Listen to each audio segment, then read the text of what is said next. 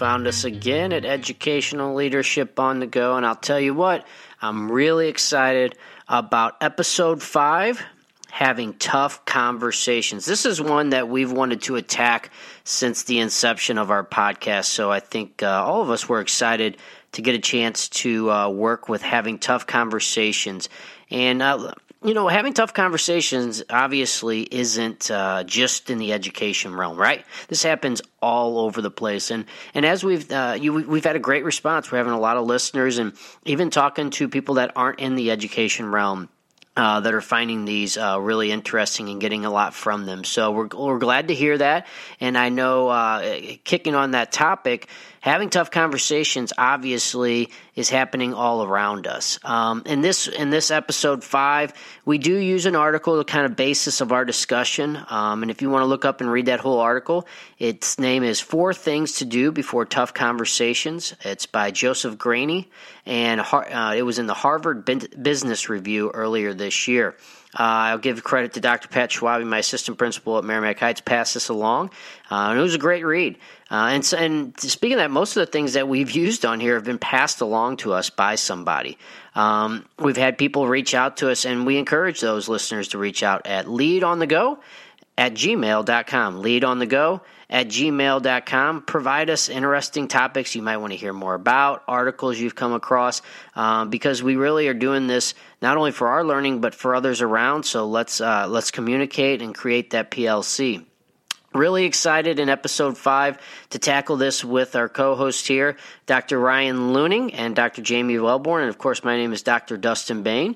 Uh, all of us in leadership roles in the school system, uh, myself at the elementary level, Dr. Ryan Luhning at the secondary, and Dr. Jamie Welborn at the post secondary. Um, we always are wanting to interact on Twitter or uh, just out there. Uh, if you run into us, if you're local, uh, you can hit me up at Twitter at educate underscore Bain, at educate underscore Bain, B A I N. You can hit Dr. Ryan Luhning at at Luhn15, L U H N 15, L U H N 15, and Dr. Jamie Welborn at Welborn, W E L B O R N, underscore Jamie. Um, and let me tell you something Jamie Welborn is about as talented and as great as it gets. Uh, Ryan and I are just happy to ride her coattails. Uh, every time I interact with her, it's just amazing the wealth of knowledge she has. So she has so many different things going in the realm of education, cultural proficiency, and diversity within schools. Hit her up if you have questions or uh, want um, some information from her. I want to get you right to the conversation. It was a, a very well tempo conversation, a lot of great things that came out. I was really excited at the end. Uh, actually, Jamie had to phone this one in and it actually worked. So we were pretty proud of ourselves for being amateurs at this. So, episode five having tough conversations. Sit back, relax, and enjoy. Hopefully, you get something from this. And remember, you got to subscribe on iTunes to keep this show on the road. Subscribe on iTunes, Educational Leadership on the Go. Tweet it, retweet, send it out. Let's build that listenership and that big PLC. Sit back, relax, and enjoy. Thank you for listening. Uh, I use the word tough conversations as it is uh, used in the article that we're going to reference. Uh, I've heard all kinds of different words, deep conversation. It doesn't matter what you really want to call it. Um, I like tough because uh, I think they're tough to have. And when we say tough conversations, we're, we're referencing those conversations in the workplace uh, that can make us feel uncomfortable as leaders. Uh, we know as leaders that we got to take uh, charge of what's going on and we're responsible for what's going on. Uh, today, we are going to use the article Four Things to Do Before a Tough Conversation as sort of a guide as we go through. This article is written by Joseph Grenny, Grenny and was published in the Harvard Business Review. Um, I know we have some listeners that uh, aren't necessarily into education, and this should be right up your alley because this is not based on uh, how you prepare for educational tough conversations. Tough conversations are, are, are that across the board. So I'm excited to jump in. Uh, I hope this is timely because we do know in the educational realm we are coming up on summative season. So we know that we're going to be sitting down with teachers and hopefully having a lot of positive conversations. But we though, do know that part of our responsibility is to help teachers uh, and support teachers through times when they need uh, a little bit of support in their practice. Uh, and so we hope that our listeners get something from this, and those that maybe aren't in the educational field get something from this as well. So I'm excited. I think this is going to be a good one that can go universal and get it out there. So, as always, joined by Dr. Ryan Luhning, assistant principal at Clayton High School here in St. Louis, Missouri, and Dr. Jamie Welborn, uh, who is at her home tonight. So, she's phoning in, and this is the first time we've done it. So, uh, I think we got it down, and we'll just uh, kind of give it a go. So, we appreciate making time uh, for this and bringing it to you. So, let's jump right in. Tough conversations. Um, and I kind of wrote when we, we discussed this, kind of throwing it out there when I say tough conversations, what are some of the initial thoughts, Ryan, that come to your mind?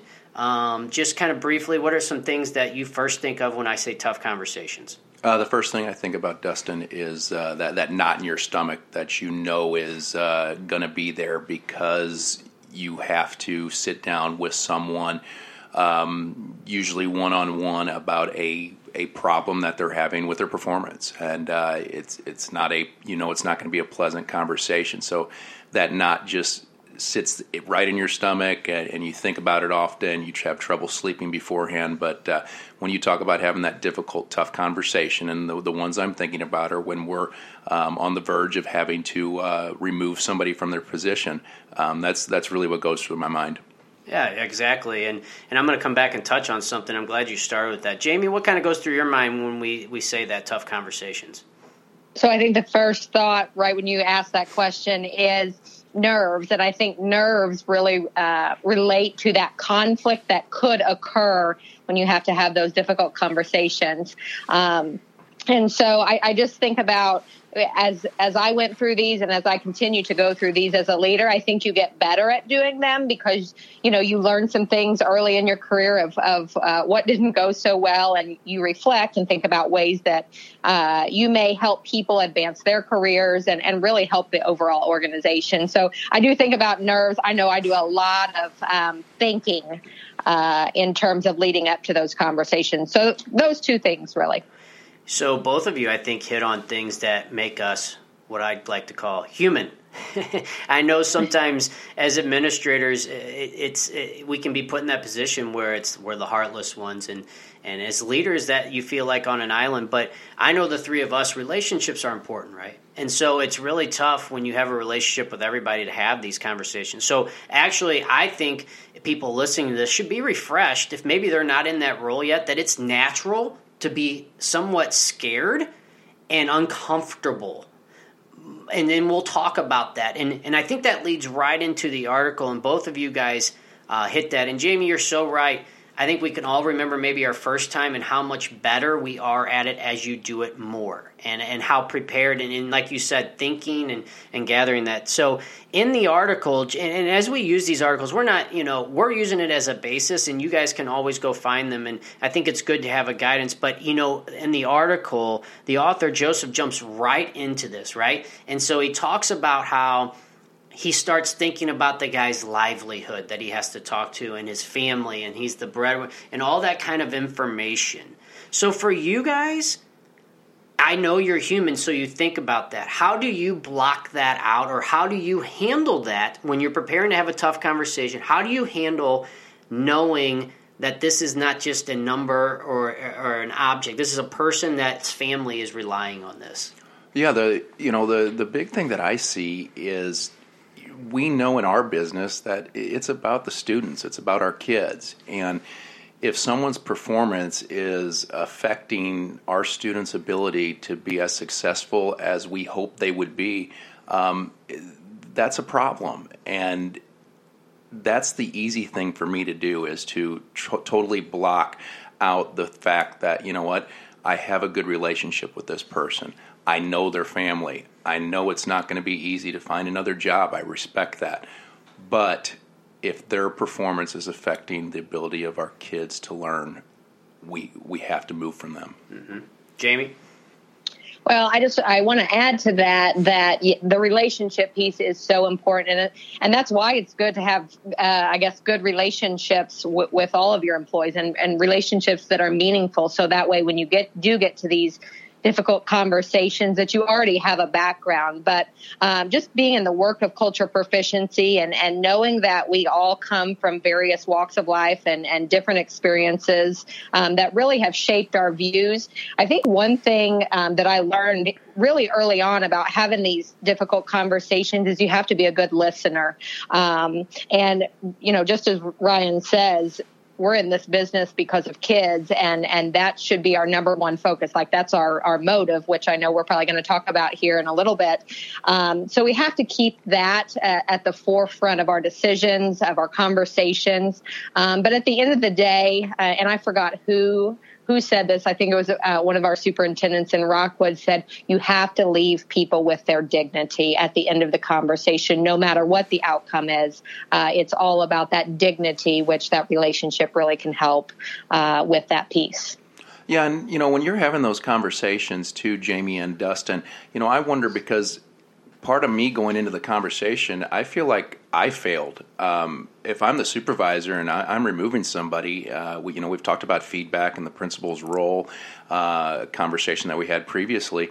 Um, evidently, I didn't do a real good job, and, and I go into the conversation wondering, man, I should have done this, I could have done that, could have done these things but in the end, I know that if they're if they're not affecting kids' lives, then then I have to move from them. But I wondered if you guys kind of feel the same way as you go into these conversations. You know, I do. I, I because I I feel like one of the part of the one of the pieces that's important when you're doing evaluations to always have those follow up meetings and those constructive um, conversations and to be continuing to have those con- constructive conversations as you're going along. So I do agree there is a part of that of what could I have done more, and I've actually had you know uh, in different realms you know people have to put your you in check and go like look you've done what you, you can at times so it's good to have those colleagues um, and it, whether you're the head principal and, and, the assistant having those conversations about what you have done. And i think that's when we start talking about some of the things that puts us at ease i think for me personally listen to the, the two of you talk and talking about that personal side i think that's an important thing to acknowledge. But i also like they did in the article most of the time we didn't put ourselves in this position. It was because of either that will or skill or or whatever it is. And so, you know, also let's be honest and let's be real for a second. It's my, it's in my job description. So what happens if I don't want to have these tough conversations or this is intimidating? Then guess what? Guess who's going to be getting a tough conversation? Me. And mm-hmm. so, yeah. you know, and so that's that's an important piece here is that we were hired to be put in this position because they trusted that we could do this. Um, and so we don't want to put ourselves in a position where we're not doing our job and, and then the tables are turned. Um, so I'm kind of kind of moving on from that. The article, and I'm going to jump right into that if you guys are all right, unless you got something to add. No, but, let's go. Um, you know, the Mark article talks about having four things that you need to do before you have a tough conversation. And so let's walk through those four, and, and you guys can kind of add yours and, and story wise as we go through. But the first one is get your motives right. I like this one. Um, you know, in education, our motive should be what is best for kids. It's not cliche, it's, it's the truth. Um, and so, one of the things it talks about is not being vengeful, vengeful, not uh, having ill intent, um, but getting our mind right of why we're doing what we're doing, which I think we've kind of talked about at this point. Um, you know what? And then I, I like this question: What do I want to be the outcome of this conversation? And that makes me think of begin with the end in mind. So, what is it at the end of the day I want the conversation to end up looking like? Um, no, and that's uh, Dustin. That is so perfect because that is what we do in in in our in our work. We evaluate and we want the teachers to, when they're creating a lesson, to begin with the end in mind. What's the objective? What's the goal? And when we're planning a PD session or we are uh, looking at curriculum, we want to know what the end game is, right? So the goal of this conversation, and, and I think the ones that we're truly talking about, is we're going to fire someone. So the goal is how, how do we get through this with the person um, still having their dignity, still having respect for you and the organization. Um, those are the hard part. Those are going to be the hard parts of the conversation, which I know there's some other points that we'll get into.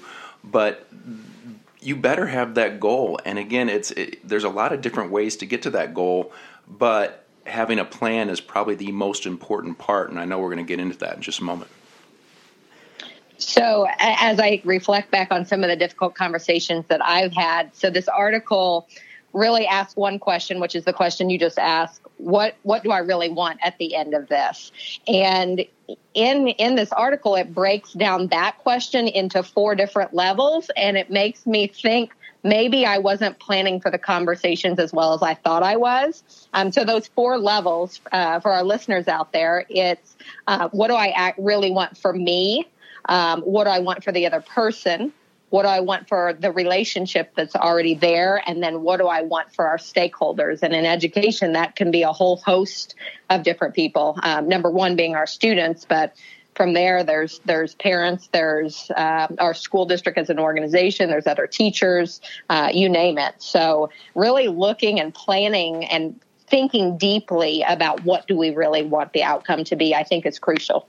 You know that, that, that was awesome. Thank you, Jamie, for adding that. And I'm going to add real quick. You know, we're talking about kind of uh, the end of the year summative type thing, but I'll, I'll, tell you an experience I had with a teacher, and this was years ago. Was um, it was towards beginning of the year, and I was concerned about the lack of learning taking place. So, in what when I walked in at the beginning of the year, my motivation and my motives were not necessarily the same that they might be at the end. My motivation was to bring to light what's going on. So I remember planting myself in the room for 45 minutes and I just took notes the entire time. And I know the teacher thought she was getting evaluated. But you know what I did is when she came in to talk about it, I said I did not use this as an evaluation. So right then, she wasn't worried about the number. She wasn't worried.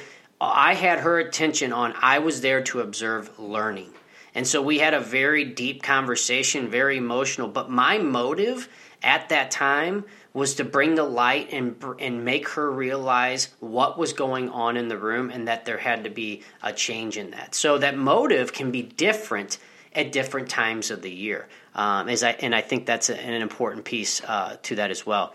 So after we get our motives right, why we're doing what we're doing, this is a tough one, and we kind of hit on it. Get your emotions right. Get yourself in check. Um, we have to put our emotions, and, and how I kind of describe it is kind of freeze them. Um, because you can't go in angry, you can't go in scared, you can't go in hurt or defensive. You really have to have an open mind and be willing to listen. You know, uh, my HR director, Dr. Brock, I've, I've, been in some conversations with her, and I think she does such a great job of this. She's very calm. Uh, she does this all the time, obviously, but I've just learned a lot about. She takes a lot of notes, and I think that's her mechanism to not continue engage with somebody uh, and keeps her emotions under control. I know this is something you know, just uh, we always want to be vulnerable. This is tough for me because I'm passionate about what I do, and and you can get defensive. What about you guys? How do you keep those emotions in check, or what kind of jumped out to you in this piece? Well, the first thing that I really thought about when we're talking about emotions is it will be an emotional conversation, and we we know whether it's with our significant others, our children, um, when students who, who push the right button um, when, when, you're upset, you don't uh, speak clearly. You don't use the language that you would like to use. So you really have to go into the conversation knowing that it could get emotional, and find different ways to to contain that. Um, the, the the best thing I find myself doing is, especially if the person across from me starts getting upset or starts raising their voice. Um, we all know this. This is a you know whether you're in our business or the true business world, um, you you should work on being quieter and kind of being softer with your tone as as they get louder um, trying to de escalate the situation. You can still say the same words. It's about your tone, it's about your uh, body language. Those nonverbal cues can be as important as actually the message that's going out through these conversations. So, making sure that uh, you're recognizing the other person's emotions usually helps me control mine. Yeah, I've found myself in some difficult conversations taking a break right in the middle of that. And I don't mean take a break and get up and, you know, go get some coffee, but I mean just taking time for the conversation to kind of quiet itself and, um, you know, let, let the person talk um, and, and kind of get some of that out. Uh, I know that uh, I pull out tissues more often than not, um, just to make sure that we know that, or they know that we're respecting them as as a, a, person, and we really do care, and that they they do need that time to respond emotionally because these conversations. Um, in Glenn Singleton's work on courageous conversations, he talks about you're going to respond in these um, in these conversations in four different areas. An emotional, that feeling, what's in your heart, is going to be there for you, but it's also going to be there for the for the other person as well. And so, just giving that time for the other one to respond emotionally as well. And and and I like what you're saying, Ryan, about really matching that. We we we learned that uh, raising children. Um, we you know I don't do that very well if, though, Jamie.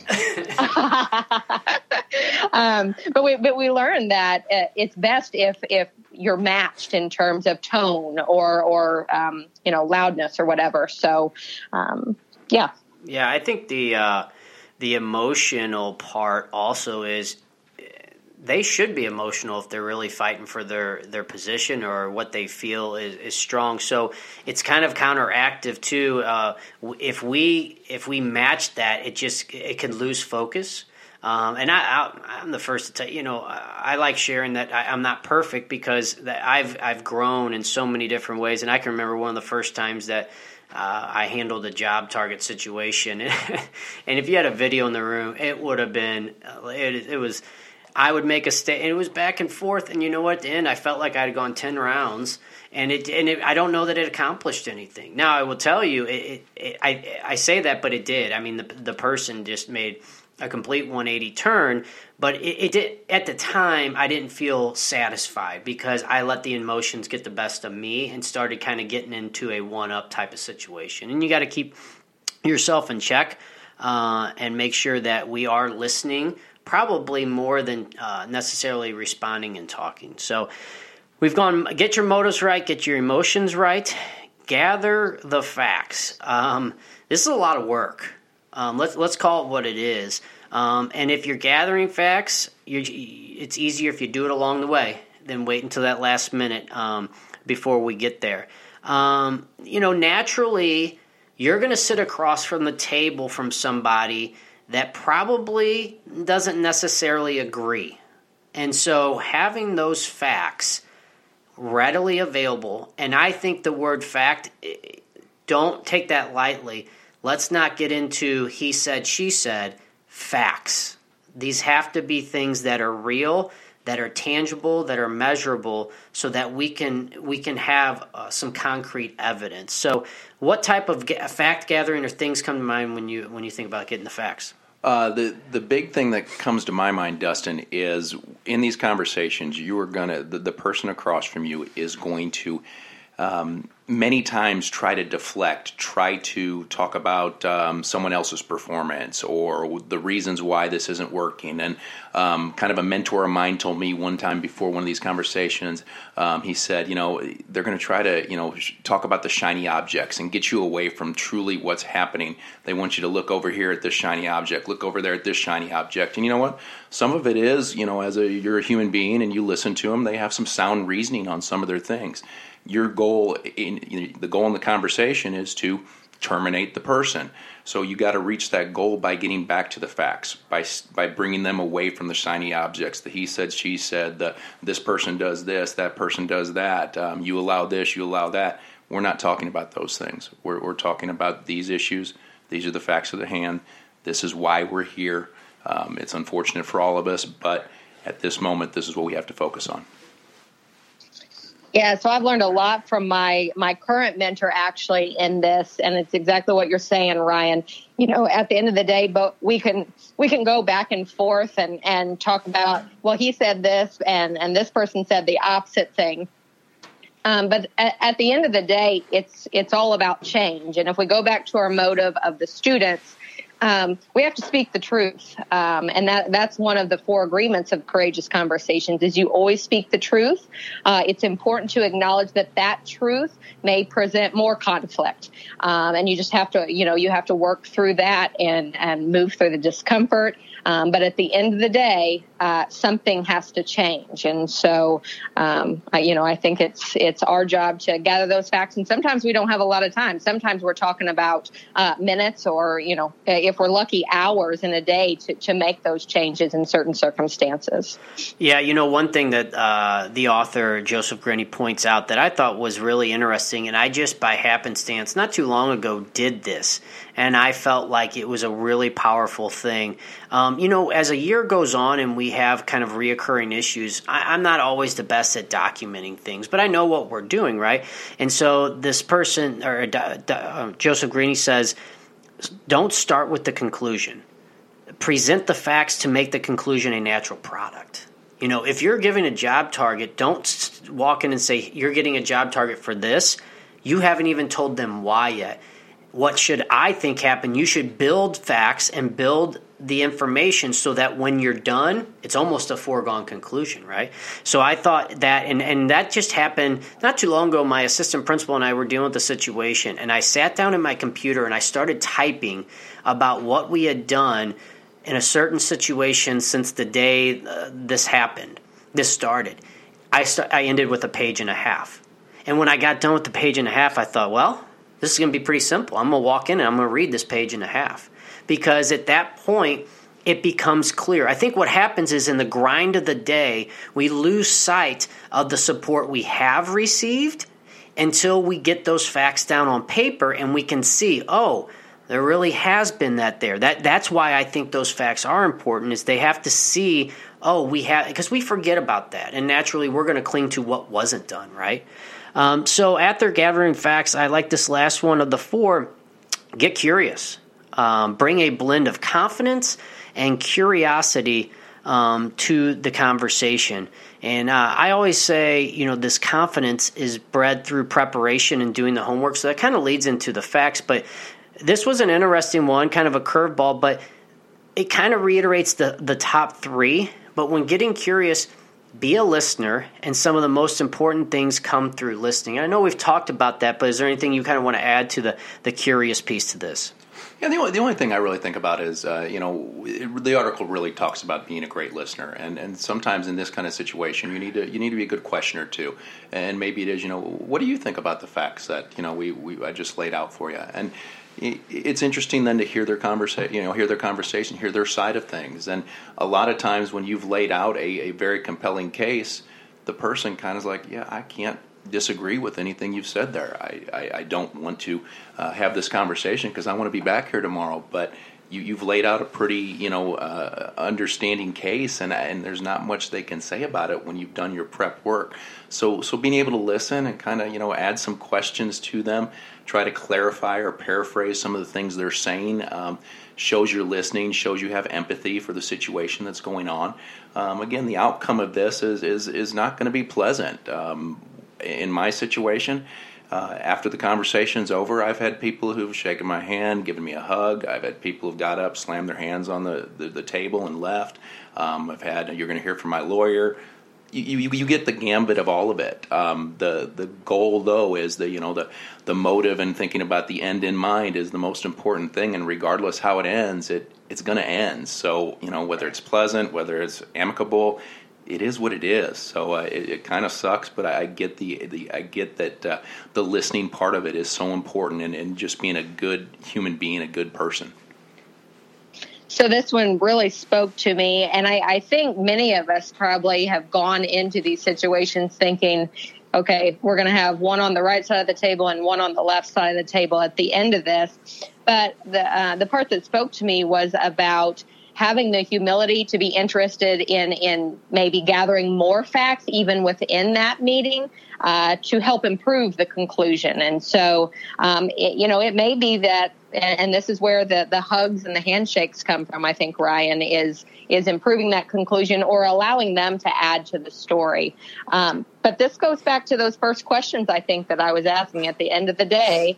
Um, what do we want for everybody? And if um, and I have to tell this side story. I was in, in Florida this past uh, weekend, and we were at this restaurant and I experienced something I never experienced before in a restaurant and my family and I go out to eat all the time.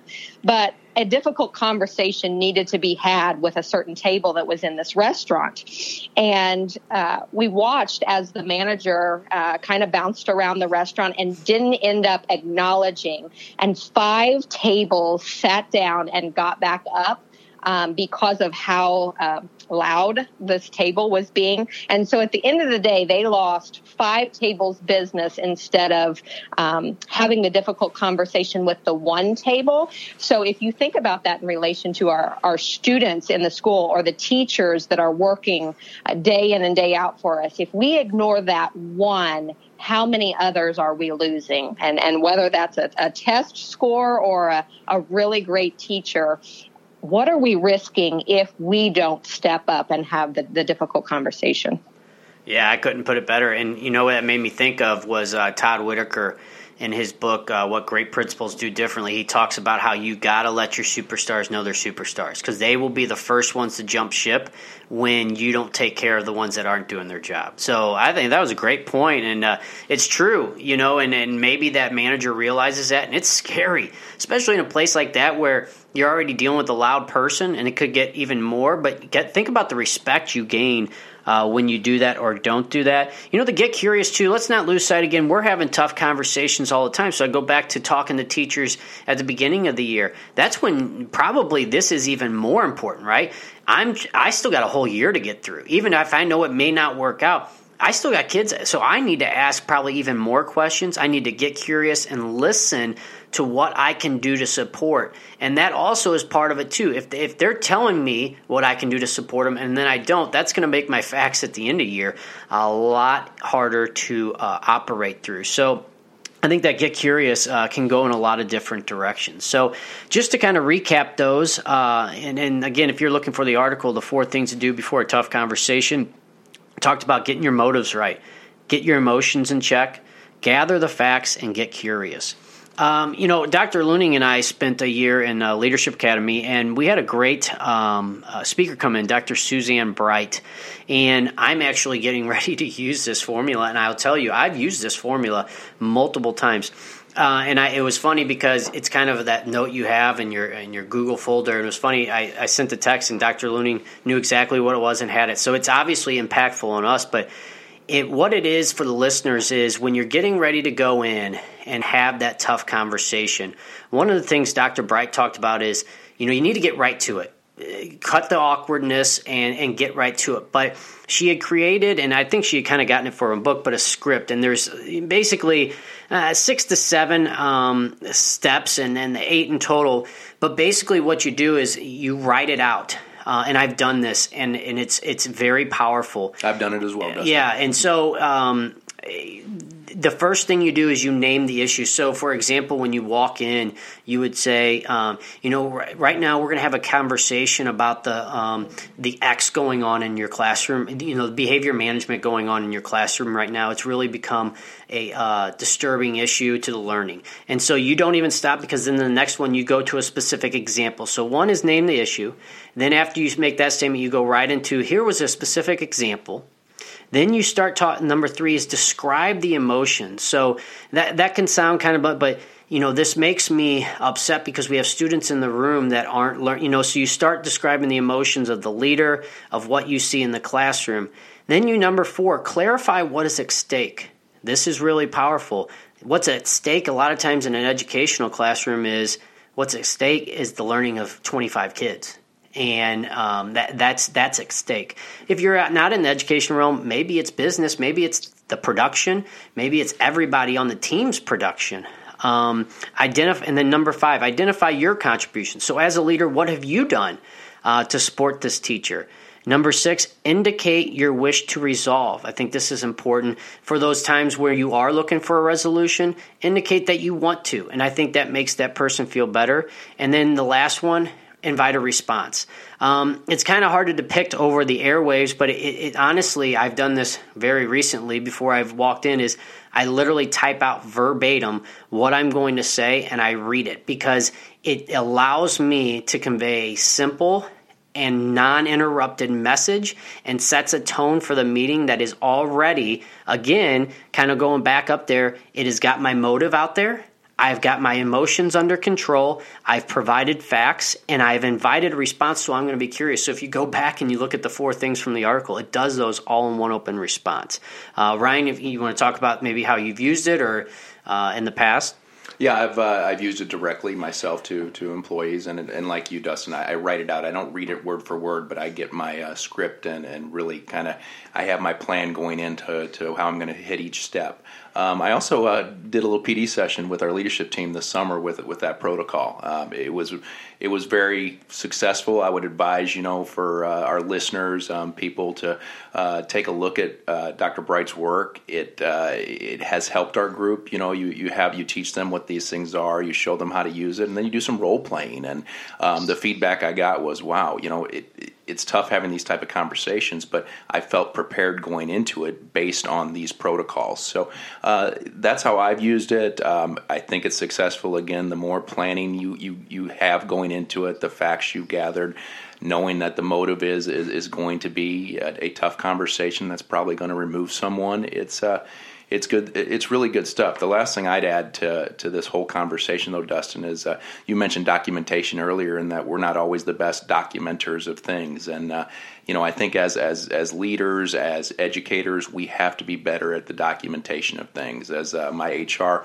uh, soup tells me if, if you didn't document it, it didn't happen, Ryan. So, um, you know, I, I, challenge everyone to create a system, you know, especially when you know that uh, there there could be some uh, future concerns with an employee to make sure that you're documenting all the things and, and making sure they know you're documenting and having those conversations on the front end and giving them opportunities to improve, giving the feedback they need to, to, to be more successful to help the kids. That, that's the goal of this.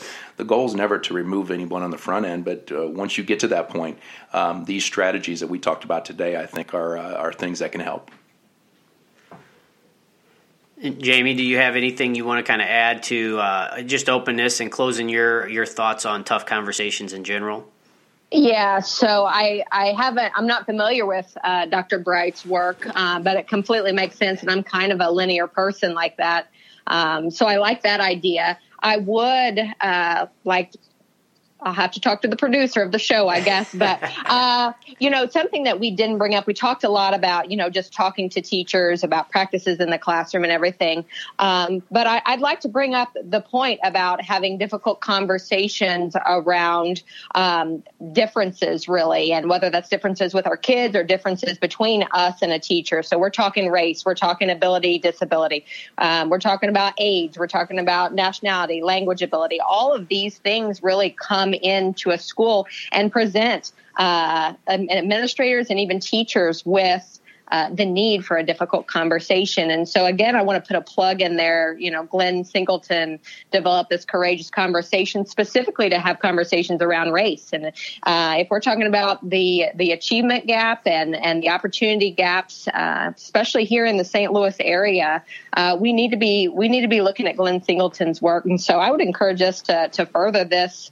You know, as a, uh, a sister or brother uh, podcast later on. Uh, no, I think for that's conversation. Jamie, I'd, I'd add, add, directly onto that. Uh, you know, it's really interesting in, in, in places I've been and you know, conversations we have. Uh, when when that stuff stuff pops up, I go back to like the shiny object conversation. You know, you bring up the um, the, the, the achievement gap. You know, all of a sudden, well, it's not it's not in our building. It's you know, it's at this one, or you know, it's it's just that kid. It's not these kids. It's you know, it, the, the, shiny objects start coming out. We try to place blame elsewhere. We try to move everything around. Um, we we don't truly want to have the crucial conversation that we all need to have, and I find it very interesting. I I think we could go on and on about that, and I, I know I, I, I know I have a lot to learn from you in in that subject, and I look forward to reading Singleton's work. Yeah, you know, and this is where this is where teachers can help each other out because there's sometimes where it's it's the teachers that need to have difficult conversations with their peers. You know, not even having the you know administrator or building leader involved. And you know, I, I think I think this be a good conversation later on uh, in another podcast. Yeah, and you know, it's interesting. You you mentioned something that kind of caught my attention there at the end. Is you know that formula that we talked about that we had learned uh, through Dr. Bright in, in any of this, we, because we sit in the positions we do currently or have, have more experience with having those tough conversations around the job in general. But you know, on a micro area there of within the school, what about PLCs? Who do you work? I mean, you're spending eight hours a day with these teammates. I know there's some tension there at times. And how many times as teachers do they come to you as principals and whatnot? And, and that's fine. And, and, and we, but it means more coming from each other. So I would even encourage the teachers out there um, that are having problems within their PLC, or maybe they're working with that special education teacher and they're not on the same page. You know, it really means a lot coming from you as opposed to making the principal the middleman. And if that needs to happen, it happens. But you know, you could use this formula for that as well. Um, and so I think that outside of even our realm and our mindset, this could be used in so many uh, different arenas. Um, and so I, I, thank Dr. Luhning and Dr. Welborn today for uh, uh, making some time. I know this time of year schedules are tight, and it's funny. I think all of us are uh, in a time frame where our kids are at um, PSR or something to do with church, and so we're trying to to, to squeeze that in. I think this was a great conversation. Um, I think this is something that is relevant 365 days of the year. I think it's something that the first thing we talked about is it's scary. Um, and it should be natural to be nervous and scary and uh, and all those things. And I think you know why I think that's important. That means you care. That means you have a relationship. That means you want what's best and you feel guilty to a certain extent. That means you have feelings. And I and one of the things that kind of gets to me is when you see power hungry people that want to kind of have this conflict and conversation, you're not in it for the right reason. You're in it because you like the power and you like to do No, when you when this still makes you sick to your stomach, you kind of know that's when you're still doing it for the right reasons. Because um, like you said, Ryan, I thought you brought something up earlier. You you have guilt that you didn't weren't able to get them there or whatnot um, and you still can maybe through these conversations. So uh, I, I, really enjoyed this conversation. I enjoyed the time we took today. Um, I enjoy that we're having great listenership. Um, we are getting a lot of listens and. Uh, pass it along, please, please, please subscribe and pass it along on iTunes, Educational Leadership on the Go. Thank you for joining us today, and uh, hopefully you uh, gained some information from this. And again, the article is Four Things to Do Before a Tough Conversation by Joseph Grenny. Uh, it was published in the Harvard Business Review. Uh, we will see you next time on Educational Leadership on the Go.